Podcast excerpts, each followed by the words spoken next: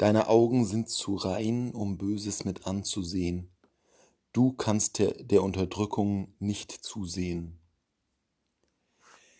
Der Prophet Habakuk schreit in seiner Verzweiflung über Böses und Unrecht zum Herrn. Und der Ruf ist uns allzu bekannt. Durch die gesamte Zeit des alten und neuen Bundes, durch den Weg Israels und der Jünger Jesu mit ihrem Gott. Wie kannst du das mit ansehen? Hast du die Welt nicht erschaffen und gesagt, es ist sehr gut? Hast du nicht deinen einzigen Sohn gesandt zu uns? Diese bohrende Frage, die sich stellt, wenn man die Absichten Gottes das Wesen Gottes betrachtet und zugleich die Realität dieser Welt, lässt die Menschen nie los.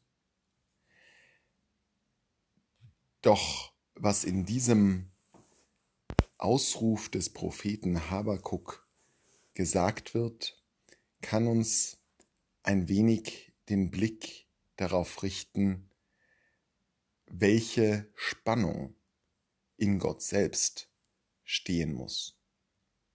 Wenn Gott eigentlich zu rein ist, um das Böse mit anzusehen, dann muss diese Diskrepanz zwischen seinem eigenen Wesen und dem, was auf Erden geschieht, ja auch Gott schier zerreißen. Nicht nur wir Menschen leiden unter der Theodizee-Frage. Gott selbst muss darunter noch viel mehr leiden, weil seine Liebe zu uns noch viel größer ist und weil sein Wissen über das, was geschieht, noch viel genauer ist. Die Theodizee-Frage ist nicht nur eine Frage der Menschen, sondern auch eine Frage Gottes.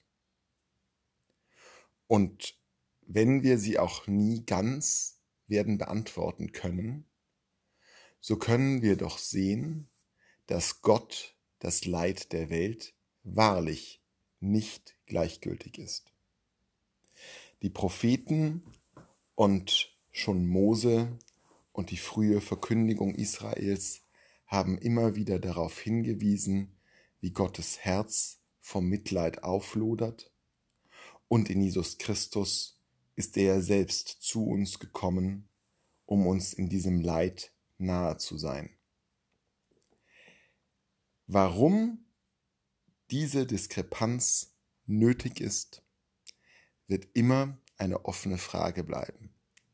Dass wir mit dieser Diskrepanz aber nicht alleine sind, dass wir Menschen nicht hier leiden müssen, während Gott in seiner Allmacht unbewegt zusieht, das dürfen wir wahrlich glauben. Dafür legen die ganzen Schriften und alle, die in der Spiritualität gewirkt haben, immer wieder Zeugnis ab. Dieser Gott ist alles andere als gleichgültig. Dieser Gott taucht mit hinein in unser Leid, erfährt diese Diskrepanz an sich selbst unentwegt und dieser Gott will, dass diese Diskrepanz irgendwann einmal aufhört. Das Heil am Ende der Tage steht, das ist doch nach wie vor die Hoffnung, die wir Christen haben dürfen. Denn Gott ist zu rein, um für alle Zeiten das Böse und die Unterdrückung mit anzusehen.